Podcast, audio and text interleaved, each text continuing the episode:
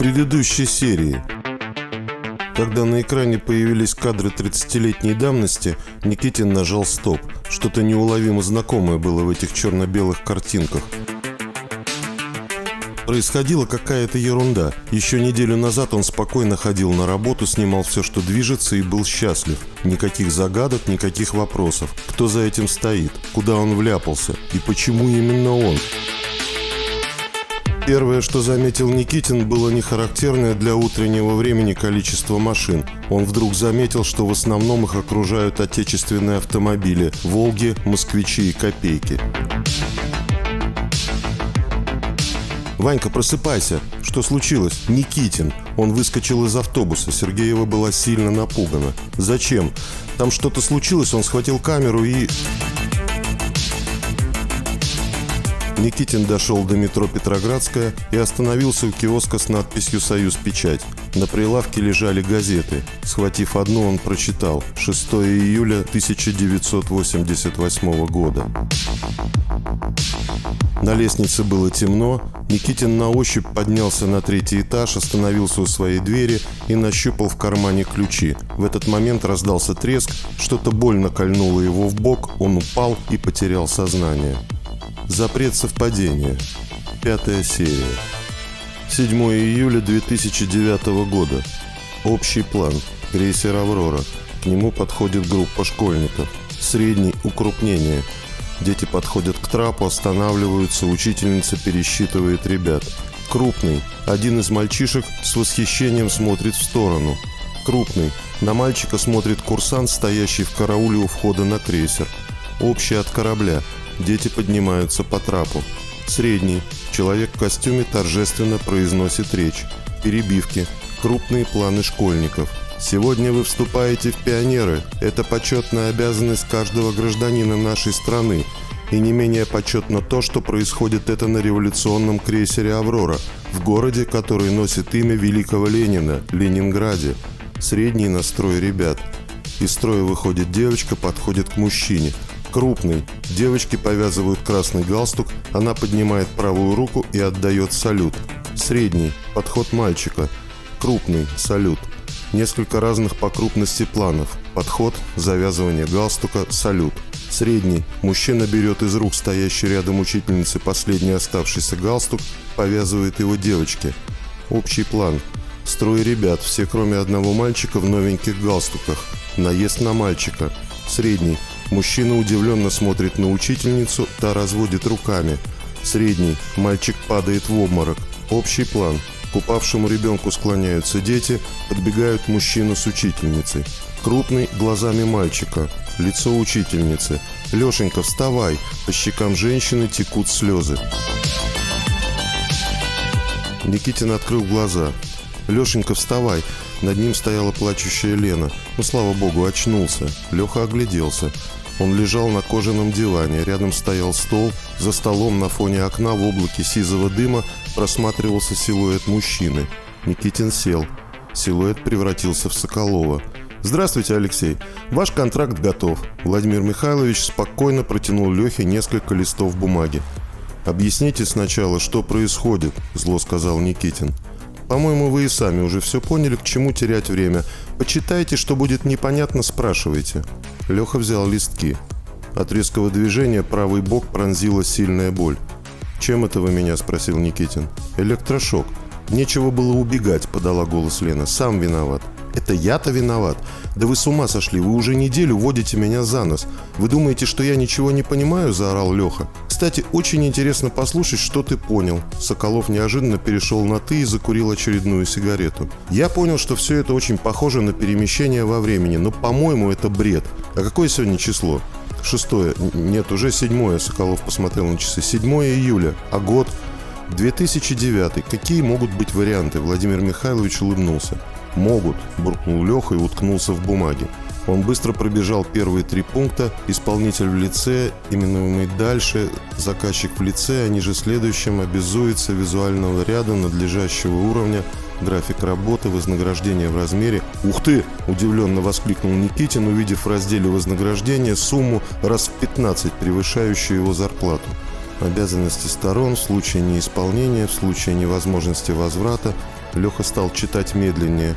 В случае невозможности возврата ответственность по возвращению ложится на исполнителя, как и в случае неисполнения. Невозможность возврата откуда? Леха посмотрел на Соколова. Тот молчал. Как и в случае невыполнения исполнителем подписки о неразглашении служебных сведений, пункт 1.1 приложения, Леха пролистал пачку. Приложение к контракту номер, подписка о неразглашении, я обязуюсь хранить в тайне сведения, полученные в процессе работы над спецпроектом в течение 50 лет с момента окончания контракта. Леха перелистнул страницу. Срок действия контракта бессрочный. Я должен это подписать? Тебя что-то смущает? Чем вы тут занимаетесь? Телевидением? Спокойно ответил Соколов. А конкретнее, мы делаем новости. Сопровождая движением руки, словно расставляя каждое слово на невидимом плакате, ответил руководитель спецпроектов. «Невозможность возврата откуда?» – повторил вопрос Никитин. «Из прошлого, ты же все понял». «Но это же бред!» – снова повторил Леха. «Для кого-то это бред, а для нас обычная ежедневная работа. Вы хотите сказать, что все эти дни я мотался в прошлое? Естественно, скажи вот ей спасибо. Соколов показал на Лену. Спасибо. Никитин церемонно кивнул Сергееву и добавил. А за что? За то, что твое участие в проекте – это ее идея. Ну да. Только меня забыли спросить, хочу я этого или нет, пробурчал Леха. Вот спрашиваем, Соколов кивнул на контракт. Да, это вы меня так спрашиваете. У меня такое ощущение, что вопрос уже давно решен, и моя подпись всего лишь формальность. В принципе, да. — честно признался Владимир Михайлович. «А тебя что-то не устраивает?» «Да все! Все меня не устраивает!» Никитин задумался и добавил. «Кроме зарплаты». «Не сомневался. Но поверь, это не главное. Я вас слушаю». Леха очень серьезно посмотрел на Соколова. «А мне нечего добавить к тому, что я сказал тебе вчера. Точнее, позавчера». Он опять посмотрел на часы. Главное, что будет интересно. Короче так, Соколов встал и показал на контракт. Подпишешь и оставишь на столе. Если есть вопросы, пытай Сергееву. Я пошел. Устал я сегодня с вами. Владимир Михайлович, а как же... Лена удивленно посмотрела на Соколова. «И не засиживайтесь, у тебя завтра выезд с утра», — ответил он Лене и, посмотрев на Никитина, добавил «с Игорем». Соколов вышел из кабинета. Какое-то время они молчали. Леха тупо сидел, уставившись листки. Лена, не отрываясь, смотрела на него. Тишину нарушил Никитин. «Почему ты мне не сказала?» «Леш, понимаешь, я... я не имела права. А Игорь, а Ванька? Они тоже. Мы же все это подписывали, она кивнула на контракт. В дверь постучали, вошла секретарша Аня. «Вы долго еще?» «Ой, Ань, а он тебя не отпустил?» – спросила Лена. «Нет, сказал, чтобы дождалась, пока вы уйдете». Аня посмотрела на настенные часы, которые показывали уже 10 минут второго. «Вот изверг. Леш, пойдем где-нибудь в другом месте поболтаем». «Я не уверен, подписывать или нет». Никитин все еще сомневался. «Да ты давно уже все подписал. Когда это?» Когда первый раз на выезд поехал? Лен, а это все правда? Чистая, по слогам ответила Сергеева. И Гавриленко убили? Еще в 88-м она увидела умоляющий взгляд Ани. Пошли. Да и черт с вами. Леха взял со стола авторучку, подписал документ. «Там развозка ждет», — сказала Королева. «Поедете?» «Нет, спасибо, мы еще поболтаем», — ответила Лена и вышла из кабинета. Леха поплелся следом. «Лен, пойдем на улицу, а то у меня башка раскалывается», — попросил Никитин, когда они вышли в коридор, и металлическая дверь с грохотом захлопнулась. «С удовольствием. Я у Соколова в кабинете подольше твоего просидела, а он курит, как паровоз». Они вышли из здания студии, вдруг Леха остановился, как вкопанный. «Ты чего?» – испугалась Лена. «Москвич». «Что москвич?» «На месте москвич». «Ну и что? Да говори ты. Я когда, ну, сбежал от вас, вернулся к студии, машины не было, это точно. Фу, напугал. Ну, естественно, не было. Откуда ей взяться у студии в 88 году? То есть шанс, конечно, такой есть, но он очень маленький. Какой шанс, Никитин не понимал. Ну смотри, кто-то же ездил на этой машине в 88-м, так? Леха кивнул. Допустим, что 6 июля этот кто-то по каким-то делам приехал на Чапыгина, согласен? Ну, тогда бы ты мог ее увидеть. Кого? Никитин явно тупил. Машину свою. Лен, давай по порядку, с самого начала. Фу, Лена шумно выдохнула. Еще раз. Если кто-то 6 июля 88 года на твоей машине, когда тогда была не твоей, это я понял, перебил Леха. Давай с Гавриленко начнем. Холодно как? Сергеева поежилась. Может, сядем в машину, раз она уже нашлась? А хочешь, я тебя до дома подброшу по дороге и поговорим? Никитин нажал на кнопку брелка, москвич пискнул и моргнул фарами. Давай-ка лучше я тебя довезу, а потом поймаю такси. Тебя вон трясет всего. Они сели в машину. Лена поискала глазами замок зажигания. «И куда это вставлять?» Она показала ключ. «Слева, на торпеде. Интересный дизайн». Заведя мотор, она включила заднюю передачу. Раздался противный скрежет. «Я сейчас!» Леха выскочил из москвича и, оттолкав его назад, плюхнулся на сиденье. «Круто!» – Лена засмеялась. «А тормоза работают?» Леха виновато пожал плечами, и автомобиль отъехал от студии. Отдел спецпроектов появился около года назад, начала Лена, когда они выехали на Каменноостровский. Эту систему предлагали давно, но так как она была очень дорогая, то руководство все время отказывалось. А потом, когда начались эти бесконечные реконструкции, то коммерчески посчитал и решил, что смысл есть. Слушай, а ведь это опасная штука. Почему? Ну, это же можно так вот, Леха задумался, переместиться и что-нибудь подправить. Ну, я имею в виду в прошлом подправить. Ерунда. Изначально этой системой, естественно, спецслужбы занимались. Ну, типа изучали возможности. Тоже думали, вернулся, подправил и все хорошо. Не тут-то было. Там куча ограничений всяких, так что нате боже, что нам не гоже.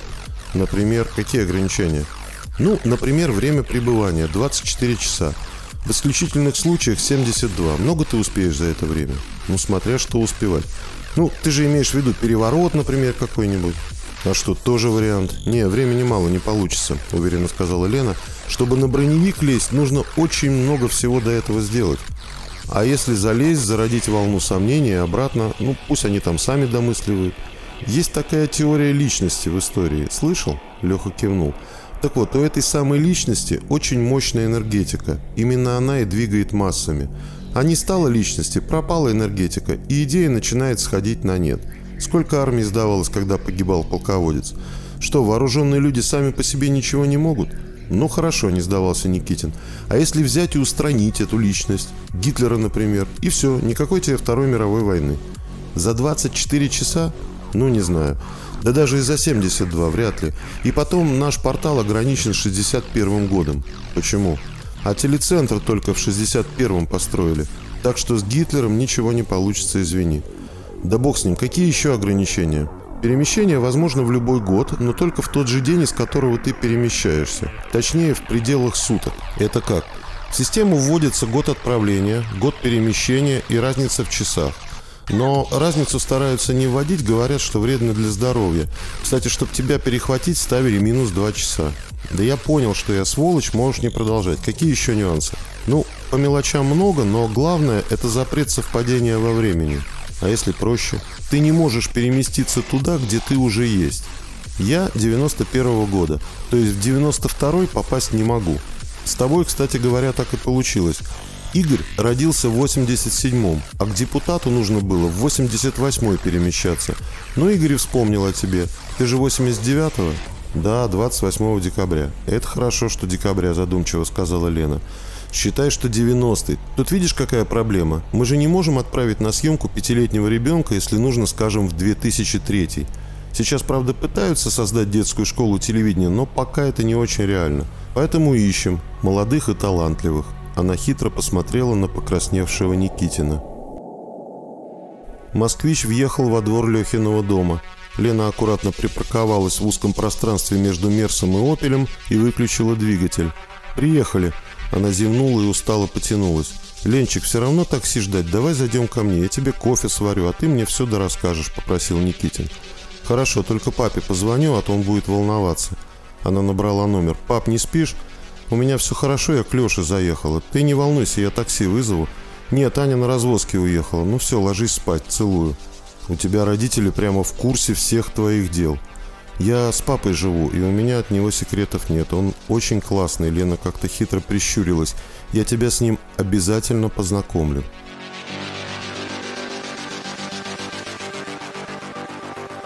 Короче, получаем задание, заказываем в транспортном подходящий автомобиль, более или менее совпадающий с эпохой, получаем документы, деньги того времени, если нужно, переодеваемся. Лена с удовольствием отпила глоток горячего кофе. Камеру тоже берем соответствующую. И на мойку, Леха налил себе виски, будешь? Нет, спасибо. Да, а в мойке портал, все очень просто. Лен, подожди. А вот водители, они же явно старше. Как же они с этим, с запретом? А они из машины никогда не выходят. Там какое-то защитное поле. Я точно не в курсе, только знаю, что когда мы выходим, двери блокируются. А обратно? Система фиксирует все автомобили, которые когда-либо проходили через портал. Когда машина возвращается, ее сканируют, и если параметры совпадают, то ворота открываются и включается мойка. Все происходит автоматически. Да, это же надо. А я в тот первый день ничего не заметил. От обилия событий и накопившейся усталости алкоголь подействовал быстро, и Лехин язык начал заплетаться. «Я вообще не понимаю, как ты снимал», – засмеялась Лена. «Профессионал. Кстати, водичка вкусная была?» «А, так это я все-таки из-за той воды из бутылки вырубился». «Понятно. А с метро?» Никитин налил себе еще виски. «А что с метро?» 1 июля 63 -го года, открытие станции. 63-й? Обалдеть. Представляешь, я там, похоже, отца своего друга видел. Ну, в смысле, когда он еще маленький был. Ну надо же. А я смотрю, что ничего толком не изменилось, только лампы. Леха посмотрел через стакан на потолочную люстру и сделал очередной глоток. Да, правильно. Их в 80-х годах поменяли. Я, кстати, тогда так от Соколова получила за то, что тебя в кабину запихнула. Он меня даже отстранил на месяц, потом, правда, вернул. Кому-то нужно же работать. А почему отстранил? Никитин быстро хмелел. Но он орал, что контакт, контакт, в том смысле, что ты мог спросить что-нибудь лишнее. Да, я помню, Михалыч все восхищался, что под него едем. Тогда это, наверное, в диковинку было. А я чуть не спятил. Вот, думаю, людей денег. Поезд перекрасили по прихоти какого-то там заказчика. Ну, за открытие. Леха чокнулся с бутылкой, выпил и налил еще. Нет, они тогда действительно были двухцветные, зелено-голубые. А почему вы меня с Октябрьским кинули? Медленно произнес Никитин, Ленкино изображение поплыло и стало каким-то нечетким. Понимаешь, там все настолько явно было, что ты бы точно догадался. Не знаю, я потом сюжет посмотрел, ничего не понял. Леха говорил все медленнее. Как это ты посмотрел? Ванька же тебе провод того подрезал. Вот гад, сам чинить будет, выругался Никитин. Я на студии, на сервере посмотрел. А там какой год был? 81-й. Первое выступление Елисеева в Октябрьском. А мелкий пацан с мячиком – это тот самый Горшанин? Лехин язык перестал слушаться хозяина. Ага, и в спортшколе тоже он. Ленкин ответ прозвучал откуда-то издалека. Ну, за Горшанина. Очень медленно по слогам проговорил Леха, проваливаясь в глубокий сон.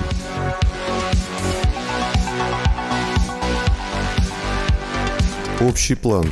Нева с разведенным дворцовым мостом – Камера на кране поднимается, из-под нее выезжает черный москвич. Средний от водителя через лобовое стекло. Автомобиль едет по набережной. Общий план. Москвич проезжает слева направо на фоне разведенного моста. Крупный от лобового стекла на водителя. За рулем авто Леха. Крупный. Рука прибавляет громкость магнитолы. Звучит www Ленинград www.ru. Крупный от лобового стекла на водителя. Камера отъезжает. У Лехи на плече лежит голова девушки. Это Лена.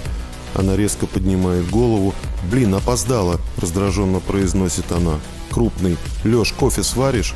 Никитин оторвал голову от подушки и открыл глаза. Посреди комнаты стояла Лена и вытирала полотенцем голову. На ней мешком висел Лехин халат. «Кофе, говорю, сваришь, а то я опаздываю уже». «А, а ты... а ты что здесь делаешь?» «Здрасте, голову вытираю. У тебя, кстати, фен есть?» «В шкафу, в коридоре», – растерянно проговорил Леха вслед уходящей Лене. Он быстро встал, кое-как натянул джинсы и заглянул в ванную. «А ты что, не уехала?» – спросил он, с трудом перекрикивая шум фена. «Как видишь, нет». «А почему?» «Мосты развели», – просто ответила Лена. «Я ничего не помню», – Леха развел руками. «Конечно. Вырубился прямо на кухне, еле тебя дотащила до кровати». Лена выключила фен. «Ты кофе сварил?» «Сейчас сварю. Ты, может быть, пока...» Никитин запнулся. «Переоденешься?» «Не боись, в халате не уйду». Лена ушла в комнату. «Ленка, а ты... Ну, это мы...» Начал Леха, когда они уже сидели за столом и пили горячий ароматный кофе. Ох, какое самомнение, можешь успокоиться. Я же говорю, еле тебя до кровати дотащила, ты отключился в ноль. А ты где спала? А у тебя что, много лежачих мест? Лену явно забавляла его скованность. А кто меня раздел? Я позвонила в костюмерную, они приехали. Ленка, Ну брось издеваться, пожалуйста. Все, спасибо, я побежала. Лена на ходу допила кофе и поставила чашку в мойку. Лен, Леха схватил ее за руку. «Так, Лавелас, я еще раз повторяю, если бы я даже чего-то и хотела бы, то толку от тебя не было никакого». Последнее слово она произнесла по слогам. Но я, извини, даже и не хотела. Она высвободила руку, чмокнула его в щеку. «До завтра». Надела кроссовки, открыла дверь, посмотрела на часы и добавила «Телек включи». Дверь захлопнулась. Леха поискал пульт и включил телевизор. На экране смешной малыш в подгузниках аккуратно поставил на землю футбольный мяч, разбежался и ударил по нему маленькой ножкой. Зазвонил телефон. Леха посмотрел на дисплей. Высветилось альбинос. «Леха, не спишь?» «Уже нет». «Слушай, я тут у отца спросил про фотку. Ну, где он в шортах?» Так это он с моей бабушкой, ну, то есть со своей мамой, на открытии Горьковской. 63-й год, там надпись на обороте, прикинь? Спасибо, Сань, я почему-то так и подумал. Да? Ну ладно. Может быть, вечером пивка попьем? Сегодня футбол. Я футболом не увлекаюсь, ответил Леха, не отрывая взгляд от телевизора. На экране Горшанин забивал очередной красивый гол. А насчет пивка, извини, не могу. Завтра на работу. Леха, удивился Альбинос, а с тобой все нормально? Не переживай, теперь точно все нормально.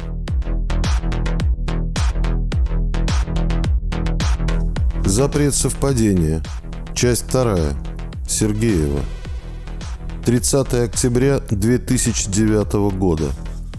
Общий план. Камера на кране отъезжает от надписи телевидения, открывая панораму стоянки. К телецентру лихо подъезжает «Мерседес», из-под камеры в направлении входа идет Сергеева. Средний. Дверь открывается, из нее выходит Леха. Средний. Лена поднимается по ступенькам. Средний от колеса Мерседеса. В кадр входят Лехины ноги. Крупный. Сергеева подходит к дверям студии. Средний. Никитин произносит «Ленчик, привет». Крупный. Лена останавливается, удивленно поворачивает голову. «Простите, я вас не знаю». Средний план через плечо Лехи. Сергеева исчезает в дверях студии. Крупный. Удивленный Никитин. Общий. Леха заходит в здание телецентра, идет к проходной, доставая на ходу из кармана пропуск. Средний. Подход к охраннику. Крупный. Никитин протягивает пропуск. Средний. Охранник поднимает голову от документа. «Откуда у вас этот пропуск?» Крупный. Удивленный Леха. «Да что вы все охренели?» Средний. Охранник показывает на фотографию в пропуске. Крупный план. Пропуск с Лехиной фотографией. За кадром голос охранника. Это не вы. Крупный. Ноги, бегущие вниз по ступенькам в гардероб. Средний. Никитин подбегает к зеркалу. В зеркале появляется отражение здоровенного мужика в спортивных штанах и майке с надписью «Чё надо?». а Леха заорал, проснулся и сел на кровати. Потом резко вскочил, рванул в ванную. В зеркале возникло заспанное изображение всклокоченного Никитина. На этот раз отражение полностью совпадало с оригиналом. «Ну и сны», — сказал вслух Леха, и, немного подумав, погрозил за зеркалью. «Все, сегодня в аптеку за успокоительным, завтра к психиатру за диагнозом». 30 октября 1989 года. «Ну и чё ты тут снимаешь? Кто тебе разрешил?» От палатки, завешенной всякой кооперативной ерундой, к Лехе приближался огромный короткостриженный мужик в спортивных штанах и майке с надписью «Чё надо?». «Кто такие?» «Ленинградское телевидение», – произнес Никитин максимально официальным тоном, а про себя подумал, что к психиатру стоит пойти прямо сегодня. И чем быстрее, тем лучше. «А мне хоть московское, хоть какое, один хрен». Он обернулся. «Витек, звякни Димону, чё за фигня?»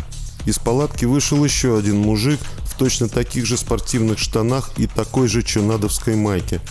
Близнеца отличал огромный золотой крест, болтавшийся на цепи толщиной в палец. «Сам звони!» Он протянул короткостриженному массивную черную трубку, похожую на первые домашние радиотелефоны. Короткостриженный вытащил антенну, потыкал пальцами кнопки, бормоча под нос цифры номера. «Дмитрий Сергеевич, тут какая-то хрень. Телевидение понаехало». Он секунду послушал трубку. «Ленинградская, говорят». Леха снял камеру с плеча, поставил ее на штатив и, достав пачку, закурил сигареты. Слушая невидимого Димона, Короткостриженный пристально наблюдал за Лехиными манипуляциями. «Не, ну гласность так гласность. Я что, не понимаю, что ли?» Он махнул рукой Лехе, дескать, снимай. «Ага, скажу». Он опустил руку от уха и, внимательно посмотрев на телефон, осторожно нажал кнопку отбоя. «Короче так», — повелительным голосом, немного нараспев, произнес он. «Снимай все, что хочешь, только чтобы наши рожи не попадали. А еще слышь, а что это ты за сигареты куришь?» Леха вытащил из кармана пачку. Пэлмэл новый. Не видал таких. Короткостриженный повертел в руках пачку. Ни хрена себе, 25 рублей. Увидев напечатанную на пачке цену, заорал он. Слышишь, Витек, может нам с тобой в телевидение податься? Смотри, пацаны, какие сигареты курят. А мне рубль 50 за Мальборо жалко. Угощайтесь. Леха протянул открытую пачку короткостриженному. Тот аккуратно вытащил сигарету, потом, подумав, поднял взгляд на Никитина. «Витьку еще одну возьму?»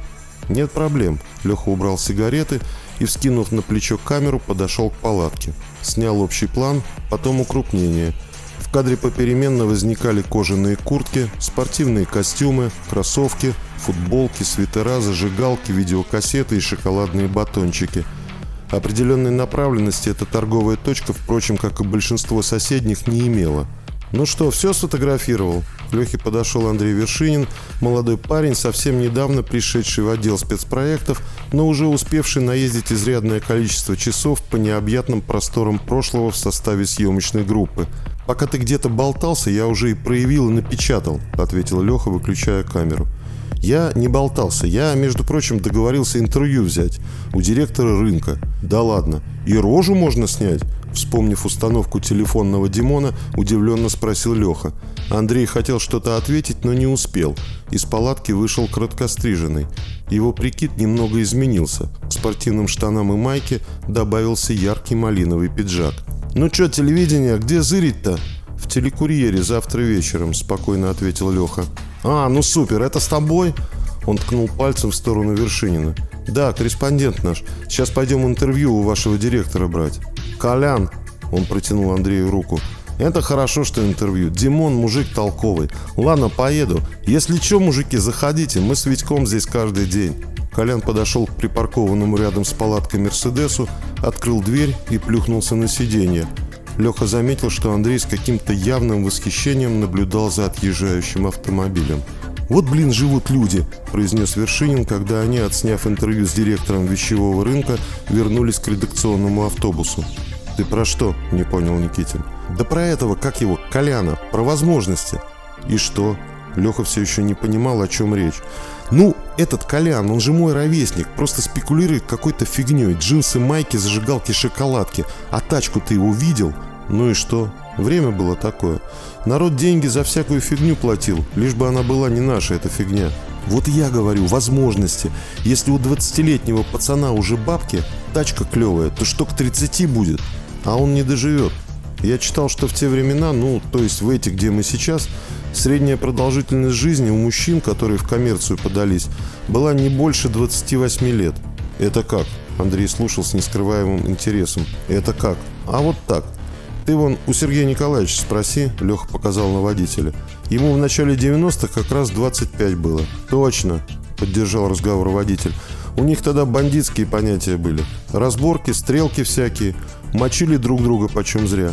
На любом кладбище посмотри, сколько парней с датой смерти 90 и 91 «Я видел, но я думал, это афганцы», – неуверенно произнес Андрей. «Какие афганцы? Последние войска вывели еще в феврале 89-го. Автобус медленно въехал в ворота телецентра, и на крышу и стекла обрушились потоки воды. Продолжение следует.